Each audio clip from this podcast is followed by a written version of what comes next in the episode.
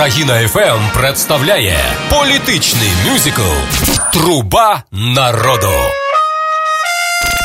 Усім привіт, друзі! В ефірі чергова серія нашого передвиборчого мюзиклу. Щодня ми переглядаємо сторінки усіх штабів, аби знайти для вас найцікавішу інформацію. Отже, до виборів 53 дні. Наразі зареєстровано 34 кандидати. Про те, що відбувається з кандидатами та хто ще офіційно братиме участь у передвиборчих перегонах у нашому мюзиклі. Рубрика Хто всі ці люди? Напередодні ЦВК зареєструвала ще чотирьох кандидатів: Сергій Носенко, Віктор Кривенко, Сергій Кривонос та Руслан Ергованов. Ніколи не чули ці імена? Не хвилюйтеся, це нормально. Незрозуміло, правда, за рахунок чого ці люди збираються перемагати на виборах і які цілі переслідують взагалі. Можливо, це інвестиція у просування свого ім'я. Погодьтеся, доволі сумнівний спосіб витратити 2,5 мільйони гривень.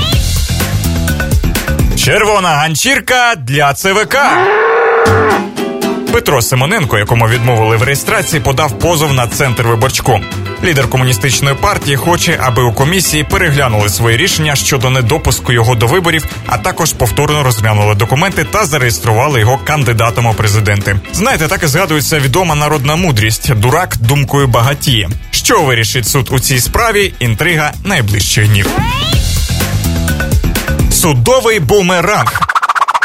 Анатолій Гриценко знову йде в суд, але цього разу як відповідач. Ірина Луценко подає позов на кандидата в президенти. Дружина генерального прокурора вимагає від кандидата 2,5 мільйони гривень моральної компенсації. Все через звинувачення Гриценка, який заявив, що подружжя Луценко відмазувала свого сина від мобілізації. У випадку перемоги в суді Луценко обіцяє перерахувати кошти волонтерським організаціям. Цитую на тих воїнів, боєздатність яких при мініструванні Анатолія Гриценка була знищена.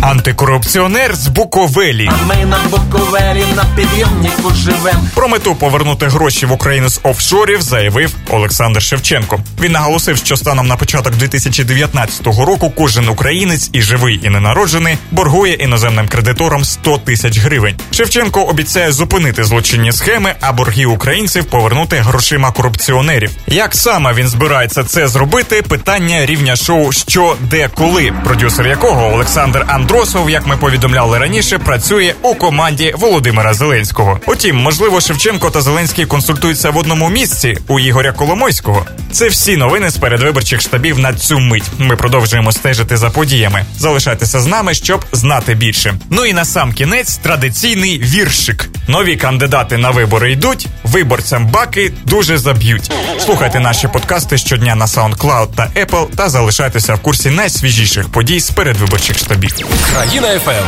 політичний мюзикл Труба народу.